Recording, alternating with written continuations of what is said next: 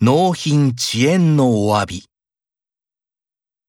PC ショップスマイルの川田と申します。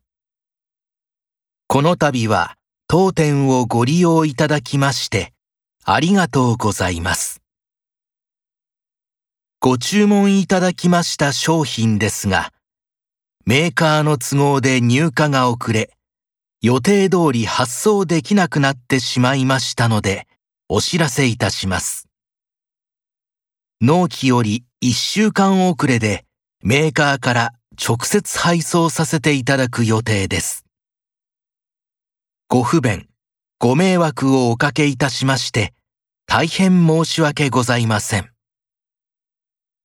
下記の通り、配送予定を変更手配させていただきましたので、ご確認いただきますよう、お願い申し上げます。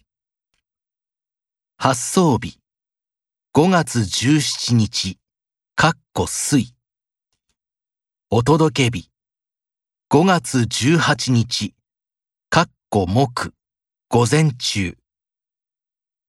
もし、5月18日以降で、他にお受け取りのご都合のよろしい日時がございましたら、お手数ですが、このメールに返信でご連絡をお願いします。